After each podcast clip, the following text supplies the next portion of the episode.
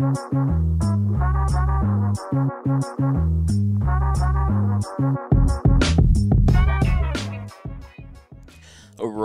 hello and welcome to another episode of the Give Us a Spell podcast. My name is Zach, coming to you from the most disgusting weather in Sydney. To be honest, um, we are going to be doing another shooting the shit uh, episode, part of our series that we're doing once a week or trying to do once a week with jockeys and trainers and whoever we want uh, on the show. This week, um, we have a young apprentice in Dylan Gibbons. Quite a few people have asked about Dylan. He's absolutely been flying. He's one of the top apprentices going around at the moment, and in the absolute heavy 10, disgusting weather at Canterbury today. He had four rides and won three of them. So he is an, he is on an absolute tear at the moment. He's killing it. Um, we're going to go through his life and what made him want to become a jockey and what his foresight is for the rest of spring and all that sort of gear. Um, if you haven't listened to the other ones, we've had Tommy on, we had Tim Clark on last week. Um, he had some pretty good insight about things like alligator blood and what his plans are for the rest of spring as well. If there's any other jocks you want to know or hear from, happy to get some country provincial jocks, metro jocks, whatever um, on the show, or even trainers, or even Sky Talent, or anything like that. Feel free to DM us, reach out, let us know who you want to hear from. So, Kohai and myself are going to be talking to Dylan. Um, pumped aching. How good Tanners. I mean, he's just one of those. I've only met him face to face once, but he's bright. He knows how the industry works, and he's just talented. He's through and through. Like whether it's through his old man or just the. I don't know if it's natural. Uh, I'll have to ask him if it's natural, but regardless of that, he is going great guns, and it's good to see new talent come through the Sydney jockey ranks, or even just New South Wales in general. And he's going to be around for a long, long time. Let me tell you. That's right. All right, let's get him on. All right, we welcome in Dylan Gibbons, still in the car from Canterbury. One of the most beautiful uh, meetings you could see at Canterbury today. Um, I was working in North Sydney and could not see out of my window, but watching the jocks just living the dream there, mate. How was that? You um, it actually was a pretty good day for you. Yeah, I think I was one of very few who enjoyed myself today. I was fortunate enough to have the four rides for three wins in the third, so I'm the only one who would have said it was a good day. We end up a bit muddy. Uh, well, I think that's how I jagged my winners. I sort of stayed out of the mud, so not too not too bad, but you know, I copped a little bit.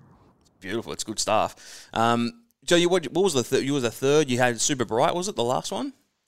Yeah, super bright ran third. Just got caught a bit wider. Tough effort. Probably should have nearly won. So anyway, we'll take the three. Yeah, yeah, well, we can just handle three wins from four, mate. You'll, you'll do okay. Um, obviously, it's a decent drive. So, how long? Where do you live, mate? So, how long's the drive for you driving into town and to tracks? I live about 25 inland of Newcastle, so Newcastle's obviously the home track, and it takes me about 25, half an hour, and pretty well most Sydney tracks take me around about the two-hour mark. Rose Hill's a little bit closer; it's probably an hour 45, so it's not it's not too bad life life of a jockey, mate. Um, Kohai, you met Dylan the other week, so Kohai, obviously everyone knows, works at Sky and did a bit of a Kosciuszko show. But you got Kohai, you met him last week or two weeks ago. I met him a couple of weeks ago, and it's been fantastic. I actually had that question straight off the bat. Unfortunately, Dylan was due to ride Edit, but Edit uh, came off second best after that trial up at Tamworth. I was I was going to ask him whether are you due to ride Anathol, or is there any plans of that kind of thing, uh, Dylan? Nah, sadly, sadly, Edit was my ride, and Tom Sherry's got a good affiliation with Anathol, so sadly, I wasn't able to get flipped over onto another one, but that's just sort of part of the game, and very, very frustrating that that's happened to him. But horse welfare's got to come first, so as long as he comes through it all right, and he can hopefully be back at the races again sometime soon, that'll be that'll be the best result. And uh, don't worry about. Uh, I mean, it, is unfortunate that you miss out on uh, a big opportunity, one of your biggest, I guess, to date. But you're absolutely low flying at the moment. And I mean, today, for example, it's like you got three winners and the second from your four four rides for the day in an eight race program at Canterbury. I mean, I guess.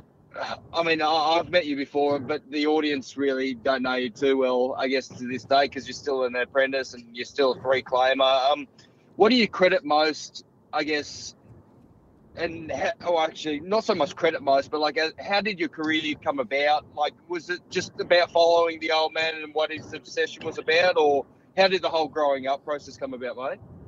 Yeah, I, I was sort of just obsessed with it from a very young age, and anything I could get my hands on, any little toys, I'd somehow turn it into a horse race. And I think once I was old enough to, to really sort of get involved and understand it, it just as everyone knows who's involved in racing, it's just sort of a bug, and once you get it, you can't get rid of it. And I was every school holidays, it didn't matter where the races were on, I'd head down with dad, and even even when I wasn't riding track work and didn't need to be up early, I was trying to find a way to go to track work and trials with dad, and that was before I even knew the difference between track work and trials. I just wanted to be around it any chance I could, and if I wasn't watching it, I was at home wearing my granddad's colours on my rocking horse, punching it around, pretending I was in races. So. Yeah it's, it's just been an obsession since day one, and obviously just grew more and more as I got more involved, and just yeah, just a love of the game. When when you when you were little though, like did you did you always think being a jock, like other, the other jockeys we spoke to, example Tim Clark last week, he realised pretty quick that he wasn't going to be a professional rugby league player, so he went down the jockey the jockey route. Did you play any other sports? You play footy or soccer or cricket or anything like that? Yeah, I played. I had to go at most sports as a kid. I sort of the only one I really enjoyed was soccer and had a bit of luck doing that, but it was never sort of in my mind as, as being a, another job. I, I was always just, a, didn't even have any doubt. I just tell people I was going to be a jockey and up until lately, I was sort of always the smallest, so people would always go, "Oh, yeah, I can see why." And yeah, I yeah, no, nothing, no other job come across my mind ever. And even when I sort of first started to shoot up a bit and got a bit of height about me, even when people would sort of put a bit of doubt in my mind and say, "Oh, geez, you're going to be a bit tall," and this and that. It, it never got to me one bit, and I just sort of ignored them and just had that one track mind of being a jockey, and yeah, I haven't looked back ever since. Being so tall, I guess, uh, Dylan. I mean, I definitely don't. You've seen me in person. I'm quite quite the opposite, really. I, am short as, but I'm heavy as. So it's kind of like oh, I'm never going to be a jockey. I love too much of the drinking and the eating and everything that comes with it. But like, how's weight managing? Like managing weight for you guys, like, is it tough for you? Or is it something that comes kind of naturally, especially with your old man beside you, or how's it been? Um, yeah, I haven't had any issues yet. Uh, unfortunately, I'm I may be tall, but I'm very, very light, and I've been able to sort of ride 53 without having to stress and, and change any eating or anything like that. So that's probably what's helped me from day one. We've always just set my weight at somewhere comfortable where I've never had to, to stress about and I've been able to enjoy sort of going out for meals, going out for breakfast whenever and never had to stress about it. And now that I'm riding in town and, you know, it's probably one of the hardest jockey rooms in the world, I've been able to take some chances on some 50, some horses with 53 and, and been able to do that sort of no stress and it's just you know through opportunity that I haven't been able to ride a bit lighter, but I'll definitely be able to do that. So it's at, at the moment it's, it's no worry for me, and I think being 22, I couldn't see myself growing much more. So as long as I can just keep on top of it and, and keep it going the way I am, you know, I couldn't see myself having any weight issues. What a life! Like Kohai and myself to drink a beer and put on five kilos, don't we, King? Oh, all day, every day, and I mean, I guess I, I love it, but I mean, I, I didn't set my task to like my my benchmark was never to be a jockey. Uh, I'd rather be a punter my, on my side of the fence, so it was always easy on that regard. But you just touched on the how tough the Sydney jockey room is, Dylan, and like. Uh, has that just motivated you more? Like, I mean, in terms of progress, you've gone above and beyond. You know what I mean? Like, you've come from obviously the provincial circuit, yes, obviously your dad is very well known within Sydney and New South Wales and so forth. But like, how how was it coming into that Sydney circuit? And you know, like, what was your first meeting? I guess as a city jockey, so to speak. Uh, I'm pretty sure my first ever.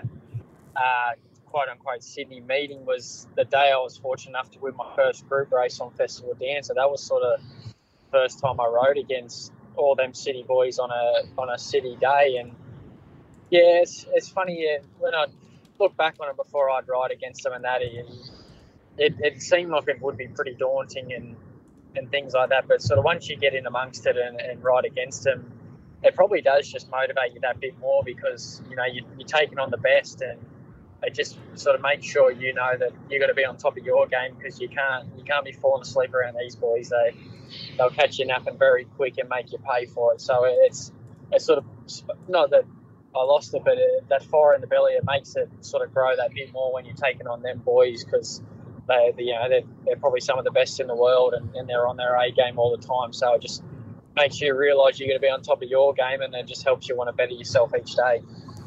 Your old man was pretty keen on you becoming a jock, like very supportive. Uh, he was very supportive. wasn't very keen on me becoming a jock because he knows how hard it can be with sort of the ups and the downs. You know, like today I was fortunate enough to have a really good day, but then you, you backtrack a week or two ago and I found out my ride in a $2 million race isn't going round. So yeah. it has the highs and the lows, and, and he knows that better than anyone else. So that was sort of all he was worried about, but he's, he's looked after me very well. And yeah, he, he wasn't wasn't too huge on it, but once once he realised there was no stopping me, he's been nothing but helpful, and yeah, I probably wouldn't be where I am without him. And more importantly, how's the old lady feel about uh, two two yeah. boys in the family riding riding horses?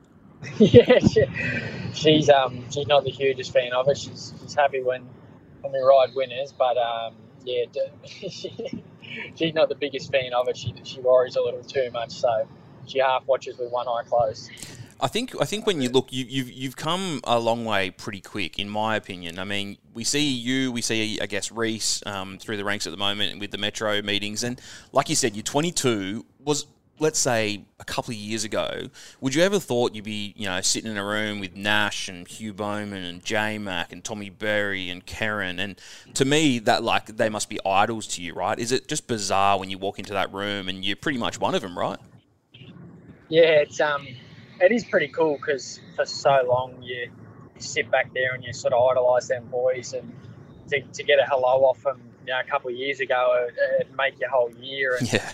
Now that you sort of you're brushing shoulders with them and you're having a laugh and a joke, and you know they're, they're a great bunch of guys. Some of them boys in the room, you know, Kerrin and Tommy, they they even paid for me when I was a bit bit younger before I started riding to fly up to Brisbane and be their valet for the day and experience a Group One day with them and you know, they're, they're fierce competitors, but outside the, you know, when you're on the track, they're um, they're lovely guys, and they'll they'll bend over backwards to help you. And yeah, I think that's what makes it a bit easier too. That they're very easy to get along with. They're all willing to help you, and it just makes the whole experience a lot easier.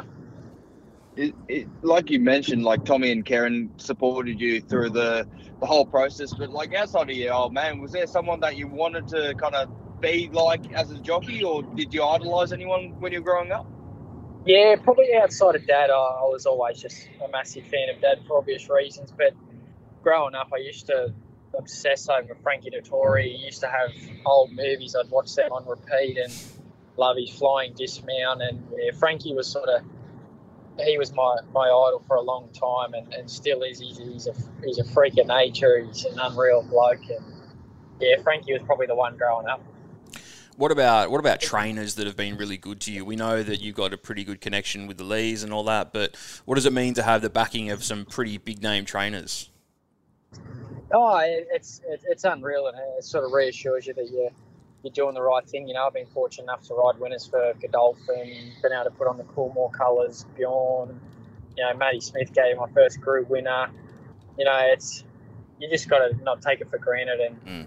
I've, I've had some great great supporters behind me who have made life life a lot easier for me. But I still got to turn up every day and do it. So, you know, I appreciate everyone who sort of helped me get to where I am.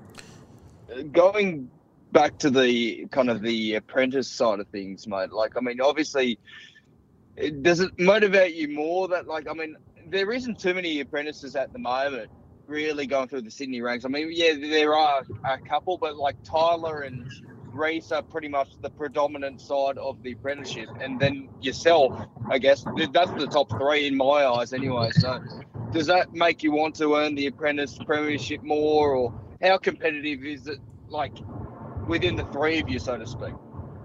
Uh, it's there obviously is a little bit of competition, but it's it's funny.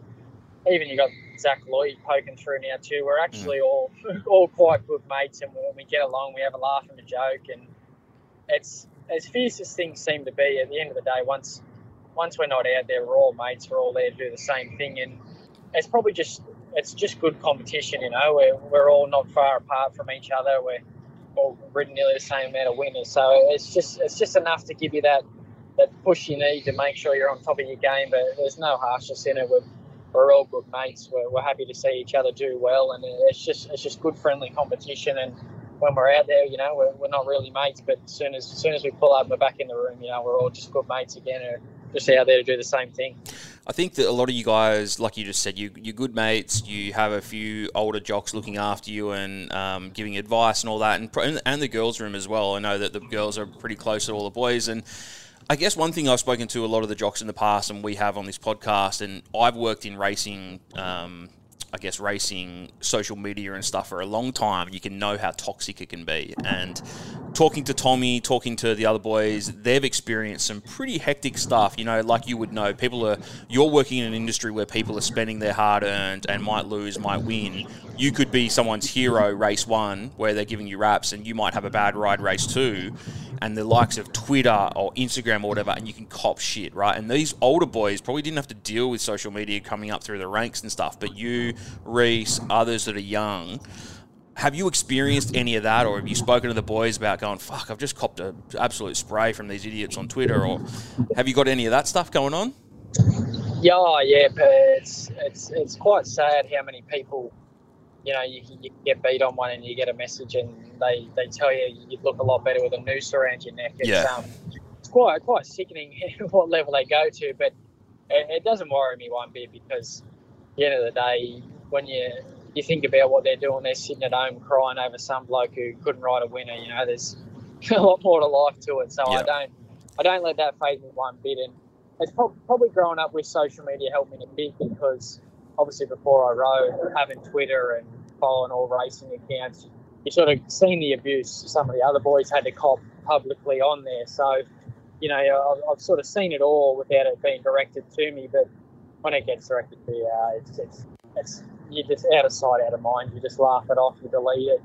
Might send a couple of mates to have a laugh, but that's about it. You never take it seriously because you know they've probably lost five bucks and battling on their pension. So, yeah you don't you don't worry about them too much. If you start well, listening to them, you're in a bit of strife. It's pretty. It's a, it's really good that you, you do that, right? But I assume there might be other jocks that might really take it to take it to heart. And I think a quote that we had from Tommy was something like, "We don't ever go out there to ride a bad race. We know when we've had a bad ride. Like we don't need some other one, someone else telling me that I've had a bad ride. Because after a race, you're well well aware if you had a bad ride, right?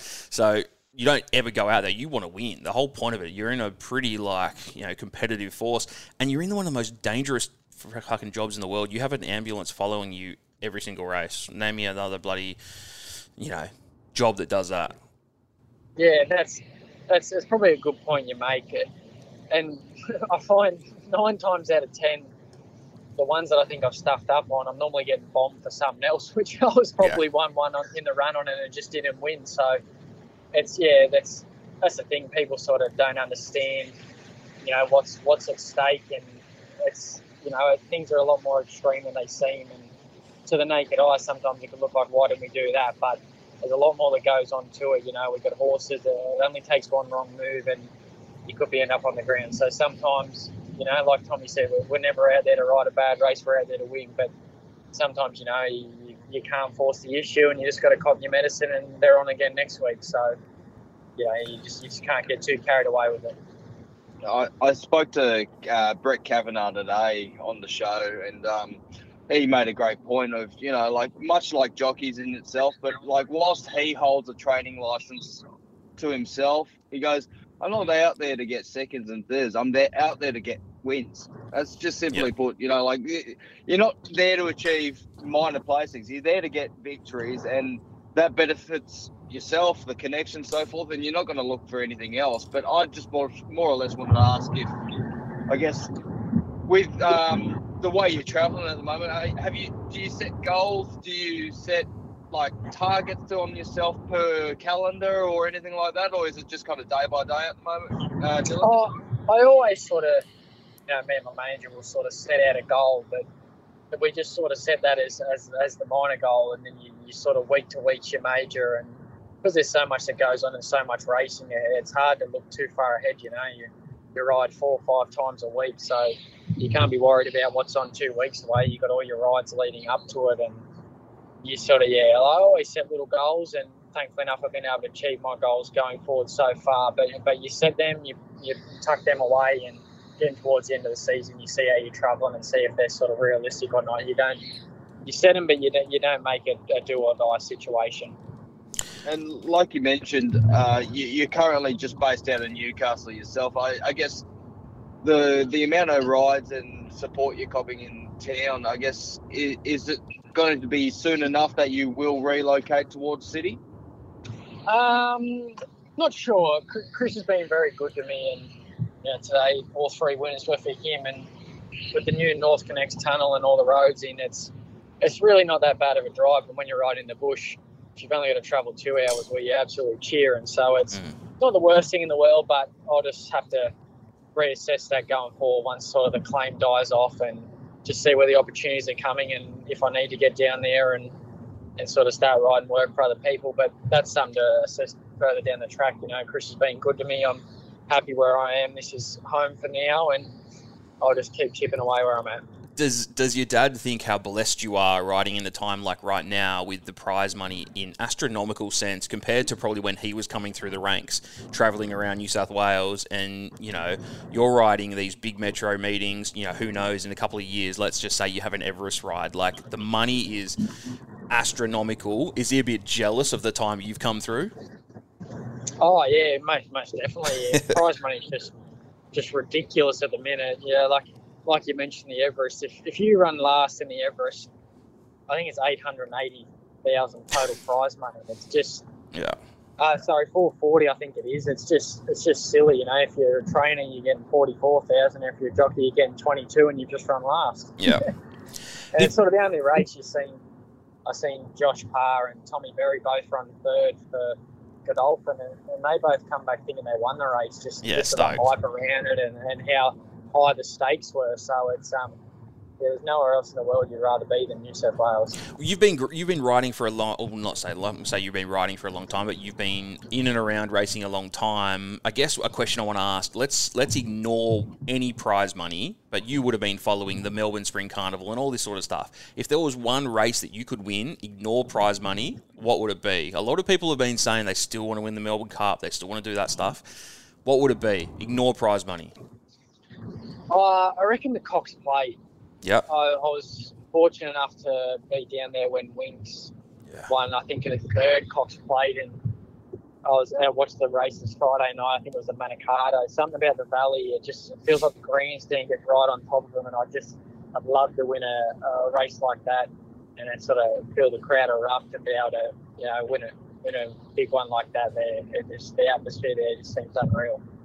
I mean, Daryl Braithwaite was great in the uh, Cox Plate, but regardless of that, like, it, I mean, yeah, you've seen Winx in the flesh and everything else, but would she be your number one pick of a horse that you wish you could have ridden? That kind of thing? Uh, growing up, I loved Lonhro. Yeah, yeah, I loved Lonhro. Every now and then I go back to, I can't think what race it was, the one at Flemington where he said the crowd roars, go Lonhro, go. That it just gives you goosebumps every time. He was he was a weapon that also had pictures on my wall of him as a kid, and like she was a, she was a freak. But I still loved all them older sort of early 2000s horses. They were the ones I sort of watched growing up. So I'd have to say oh, I love Lonhro the best. And obviously your affiliation and a couple of rides you've had with you know like Godolphin. Have you spoken to Darren Beadman when he's been out on track about Lonhro and stuff like that? No, I, I haven't sadly because I sort of only been able to just quick briefly chat to him sort of before and after the race. So uh, that's sort of when when it's business. But no, I'd love to do that one time, but um, no, I haven't haven't had the chance to yet. You'll get pages and pages, and you could you could be literally there for hours just embracing the whole story because he was I'd, he'll have, have tales for you. Whether it's the whether whether it's the Ingham colours, whether it's the horse itself, he'd have hours and hours of celebratory kind of stories to go around. And so, I mean, yeah, you definitely need to go speak to him and be like, Darren, you need to tell me all about Lonhro because I've, I've heard some stories and they've been fantastic.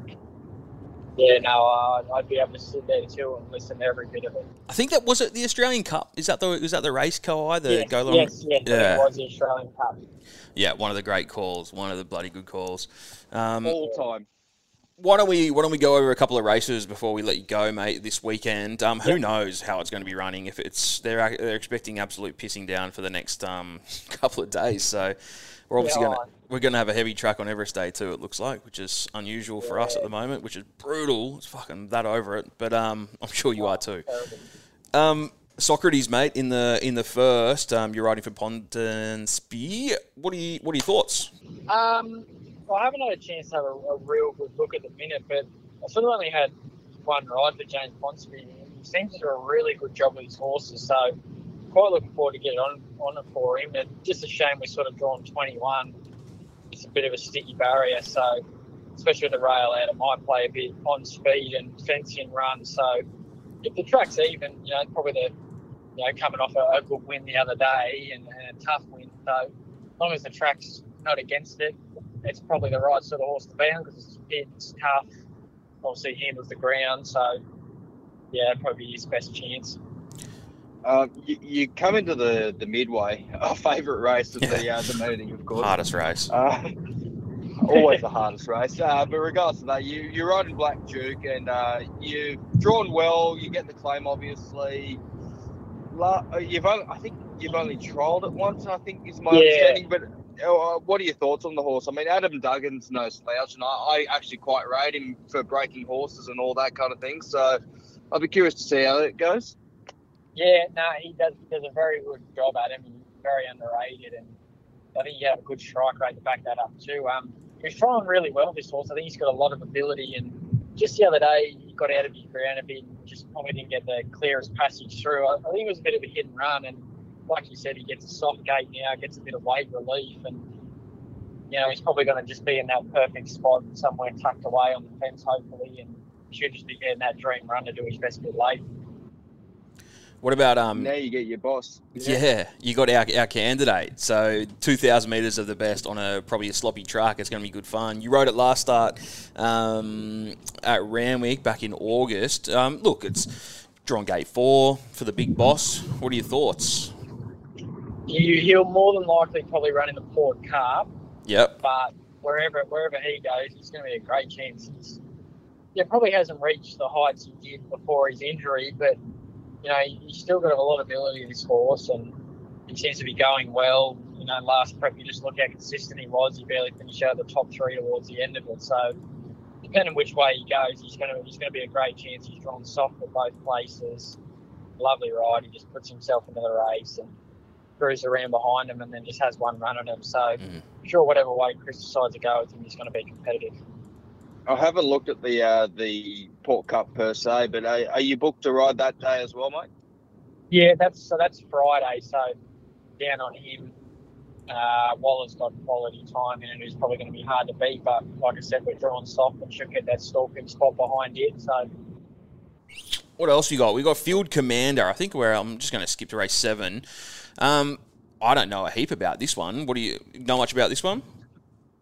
no, it's, I've only had a sort of brief look because obviously I did they only come out today. But Yeah. you know, finally broke its maiden the other day over a mile on a heavy track. So takes on its, its own age group here. Obviously, a strong race, the Blooming. It's normally sets up to be a pretty good formation. You've got a couple of handy horses going well. But look, David Payne's a very good trainer. I'm sure he wouldn't be, be running this horse for no reason. So it's all a little bit sticky, but with any sort of luck, you know, it handles wet tracks and that's what we're obviously going to get Saturday. So at least you know I'll be able to get through the ground. Silver Eagle goes all right, King. Mate, well, I mean, it's. Let's be honest. I mean, you look back three years ago, you think it's going to be a nothing race, and all of a sudden, it's a million dollar price tag next to it. And, you know, before you know it, What a shame. It, it, it, it's, it's. I mean, a lot of these Sydney hoops would usually and normally, you know, head south, go to Victorian Riches, but they've stuck around because I mean, if you get a win or uh, essentially a nomination into the Golden Eagle, you're not going to go anywhere. And I guess Dylan, you've got uh, a chance with uh, Björn to ride uh, Maurice's me dad. So what are your thoughts there? Second up. Yeah, no, yeah, like you said, it's funny. Normally everyone goes to Melbourne, and you look at the fields, and there's two or three Melbourne boys coming down this way. So shows you how good the prize money is here. And no, he went good the other day, Maurice, my dad. He um, got back a little bit and you know hit the line well. Look, strong race, but you know Bjorn's horses are never far off the mark. He has a nice and rock hard fit, and that sort of might be what it comes down to. Saturday it might come down to the toughest and the fittest, and when you're riding for Bjorn, you can sort of always be confident you got that on your side. So it might just bring them ones with that bit more ability just back a touch, and it might just level out the playing field. You got um, you got Stray in the Ank Stakes. Um, I feel like this horse has promised a lot and hasn't really delivered too much. Tommy's ridden it the last couple of rides. Um, do you ever go talk to the jocks, like past guys who have been on horses um, a lot more than yeah, you? Yeah, well, I went to the races with Josh Parr today actually, and he was telling me on the way home that it actually goes really. That Trey just hasn't sort of delivered. He, he rode it one day at um, Flemington and Fox seated and, and just never got a look in and got beat three lengths in a group two on the bridle. And Yeah. when I went and watched that run, you know, there's like you said, it promised a lot. Just sadly hasn't delivered it in a while, but you never know. It's it's probably the right sort of race to be having a crack at, and has had two sort of good fitness runs under the belt now, and comes into a third up. So you never know. Totally get it. And I mean, I guess in the lucky last, you got Classy JB, which I actually don't know a whole lot about because it's coming out of kind of a uh, provincial circuit. So it's, I guess it's more up your alley. It's a where, what is Pikey, it? An Pikey won it last think? start. Yeah. It's, it's, a, it's an ex Hong Kong horse. Hong Kong, yeah, Happy Valley, that's right. Yeah, it's an ex Hong Kong horse, and I mean, they won a Hurricane, which is no slouch race. I mean, we've used that as a Kosciuszko reference in the past as well. But like, a- any thoughts about it? I mean, have you heard too much about from it from Pikey or John uh, Sylvester of the like? No, I haven't had a chance to chat to him, man, but just sort of looking at his form, you know, beat Opar, who beat me on the Sturgeon in town, and that was a, a solid Wednesday race. So even though it was a Newcastle race, I'm pretty sure it was a, I think it might have been um, Cameron or Cup Day, maybe. It was one of the bigger days, so it was, yeah, it may have been a provincial circuit, but I think there were sort of almost city grade races. So it's, it's won that convincingly. You know, goes to Limerick down a thousand metres, had the run under its belt, and you know, takes on Epar and Toro Toro again, but gets a claim. So if they're in the race and they're fancy to run well, well, there's no reason why my bloke can't either. I totally agree. I mean, you get the two kilos off the top, and you're competing against. I guess there's only 12 in the field, so you know you've beaten two of the, uh, the I guess the nine remaining runners. So I think the form lines up. Good. Yeah, yeah, for sure. Seems the right sort of form line. Anything else you're looking out for for like I guess the rest of spring or anything like that, Dylan?